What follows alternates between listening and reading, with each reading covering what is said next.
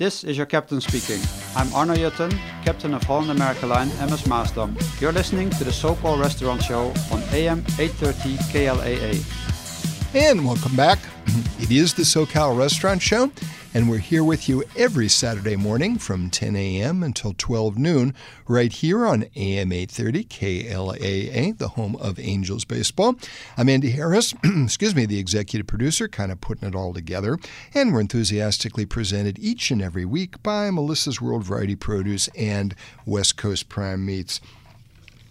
Ukraine is very much on the world showcase right now, but before the current unfortunate situation in Ukraine, Ukrainian food in Eastern Europe had a special recognition and it's hearty, delicious fare.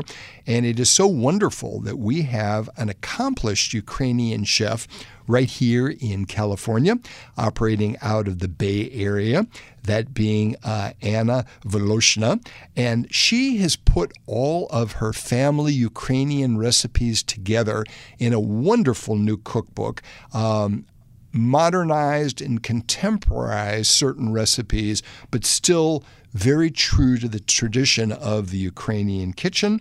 Uh, the title of the book is Budmo, spelled B U D M O apostrophe, Recipes from a Ukrainian Kitchen. Uh, Anna was recently in Los Angeles a few weeks ago doing a reception at Jones on 3rd um, on 3rd Street in LA and made quite an impression. And I definitely wanted to get uh, Anna uh, Voloshyna on the show. And it is a pleasure uh, speaking to us from the San Francisco Bay Area this morning to welcome Anna to the show. Anna, good morning and welcome. Good morning. Thank you for having me today. Well, Anna, it is such a beautiful book. Uh, your publisher is Rizzoli. Um, the photography is all so bright and colorful, uh, and it's just great to page through. But um, we really want our listeners to have more an appreciation for what is in the, in the Ukrainian kitchen. Um, some people are a little familiar with borscht, but fortunately, uh, Anna, there's a lot more to recipes from Ukrainian kitchen than borscht, even though there is borscht uh, in there. So, um, Let's talk a little bit about your background. Um, you've been in the United States for about 12 years now. Uh, you were born in what part of Ukraine? I was born in the south of Ukraine, the land of farmers and the best produce, I must say, maybe in the whole Europe.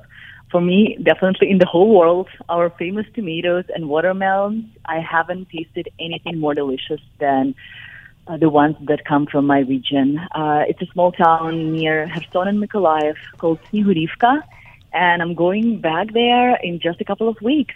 Cannot wait. Oh, actually, I'm sure uh, on a, a, very exciting time uh, to be in Ukraine. So, um, of course, be safe too. Absolutely. Yes, I'm going with my crew to document recipes, to shoot some photos, and to do research for my second cookbook and uh, another project. And uh, yeah, we we are all about safety. Uh, again, uh, challenging time to be anywhere right now, uh, Anna, but. Um, um, you know, it's just um, uh, on a little bit more of a serious note, which, of, of course, all of our listeners appreciate what's happening in Ukraine right now. Um, very sad and unfortunate situation, and you know one we are all hopeful for. excuse me, in terms of a positive uh, resolution, and I, I, I, know our hearts are with uh, the Ukrainian people. Um, you know, very hospitable, very hardworking, um, and to resist Russia for a small country like Ukraine this is not an easy thing to do. Absolutely. And I need to say that Ukraine feels your support. Everybody know that the whole world is standing with us and that fuels us. That makes us sure that we are supported, we can keep fighting and that we will win and then we will welcome everybody to Ukraine and feel we'll feed all of you. We'll throw the biggest feast you've ever seen. honestly, uh, I dream about that every day to have this huge table from one end to another, like through the whole Ukraine, and everybody can join and bring their favorite dishes and just rejoice in celebration. Anna, I look forward to that day. Now, when you talk about getting together and celebrating, in the traditional Ukrainian kitchen and the traditional Ukrainian uh, household, food in a meal is very important to family life. And typically, you do have gatherings where family is around the table enjoying these specialties. And um, you mentioned that uh, in most Ukrainian uh, households, whether they be the mothers or the grandmothers, these are the ones that typically know the family recipes. And for them to whip up a meal for eight or 10 people, it's almost effortless on their part. Tell us a little bit about more about that sensibility because it's one I really appreciate. I mean, I like eating with people, uh, but I also like, you know, like getting fed. Uh, absolutely. As I always say, life happens in the kitchen in Ukraine. It's always been like that. Uh, everybody's gathering whatever is happening there. We're talking, we're helping, or just sitting there exchanging news. And uh, I was always present when my mom cooked or my grandma cooked. I was not always allowed to participate. Unfortunately, my uh, my family is very bossy, and they're like, "Oh, I can do everything by myself." That's my mom's uh, usual phrase. I don't know uh, why Ukrainian women are so tough, but they can definitely single-handedly create a beautiful feast with at least five dishes. Like five is the bare minimum because you need your uh, pickles, you need takuski, which is uh, starters. Then you need a borscht or something hearty, and then at least two main courses and maybe something for dessert. But dessert is optional in Ukraine. But yeah, uh, Ukrainian women they just grew up with this that sense of if you will not feed your family, who else will? Because after the USSR collapsed, we didn't have any restaurants. People were very poor, and uh, practically nobody could afford to eat uh, at the fancy few restaurants that we had in Ukraine. But for just day-to-day uh, meals, it's always at home. And we had those um, reminiscence of uh, Soviet times called canteens, stolovia, which is uh, kind of horrible because the food there is bland and uh, uninteresting and just basically an abomination of uh, all of those uh, mashed together recipes from uh, all of the republics from former USSR and uh, everybody cooks at home. And that's why most of Ukrainian women are amazing cooks. And they try to, give, to do their best and give the recipes to the future generation. And that's how I learned how to cook. By watching my mom but by tasting the food and by just being there with them Anna, really incredible. Now, you made a point that I also want to emphasize to our listening audience. Um, during the Soviet influence, as it were, um, they tried to make all the food generic. And in terms of the Ukrainian specialties, they actually tried to erase them um, from the kitchens. Tell us a little bit about that because, I mean, that's just unbelievable.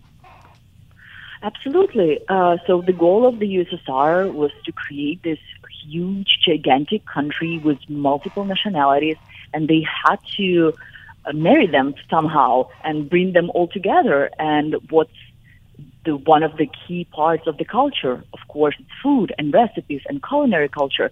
So they created that Soviet cuisine, where they took a couple of recipes from Ukraine, a couple of recipes from Russia, a couple of recipes from Georgia, mashed them all together, and basically wherever you go, um, was it Moscow or Uzbekistan or Ukraine or uh, Georgia, you would eat the same recipes, the same dishes, and uh, they kind of said, "Oh, this is now our our cuisine," and nobody was like, "Oh, Ukrainian cuisine, we need to uh, create cookbooks." Or cookbooks on Georgian cuisine. No, it was one book with uh, Soviet recipes, uh, basically you couldn't cook from that book because it was half fiction, half uh, half bad recipes. Because they created the book to uh, arose the appetite, but not to actually people to cook from that because half of the ingredients were not available because you know about the famous lines and famous shortages Indeed. in the USSR. Yes. Yeah, so nobody could get anything. It was very little supplies and the better produce was available only in small villages where people could somehow like have a couple of chickens and maybe a cow, which was kind of forbidden in the US because everything belonged to the country, to, to the government. And uh, they tried to control the tra- culinary traditions just to control people and to slowly but surely erase the cultural identity of countries and create this one bland country with uh, mostly Russian influence. Anna, how depressing and they're at it again. Before we need to take our first break and pick up the conversation and talk about some of the recipes in the book, we would be remiss if we didn't ask you to explain to our listeners what Budmo means, the title of your book. Budmo is my favorite Ukrainian word. It means let us be, and we always use it instead of cheers when we raise a glass. So Budmo means let us be healthy, let us be together. It's a very compelling and complex word with the most cheerful meaning. I love it, and um, the the explanation point after the Budmo on the cover is just to emphasize that. Correct? Yes, absolutely. Because we always shout Budmo. We never whisper that. We always say Budmo, and it's it's a very very cheerful expression, and we are there to celebrate. Anna, we need a lot more cheer right now. Uh, we are speaking with Ukrainian chef and cookbook author Anna uh, Voloshyna. Her new cookbook is Budmo Recipes from a Ukrainian Kitchen. We're going to pick up the conversation on the other side. Beautiful uh, book from Rizzoli. You are listening to the SoCal Restaurant Show. We're proudly presented by Melissa's World Variety Produce and West Coast Prime Meats.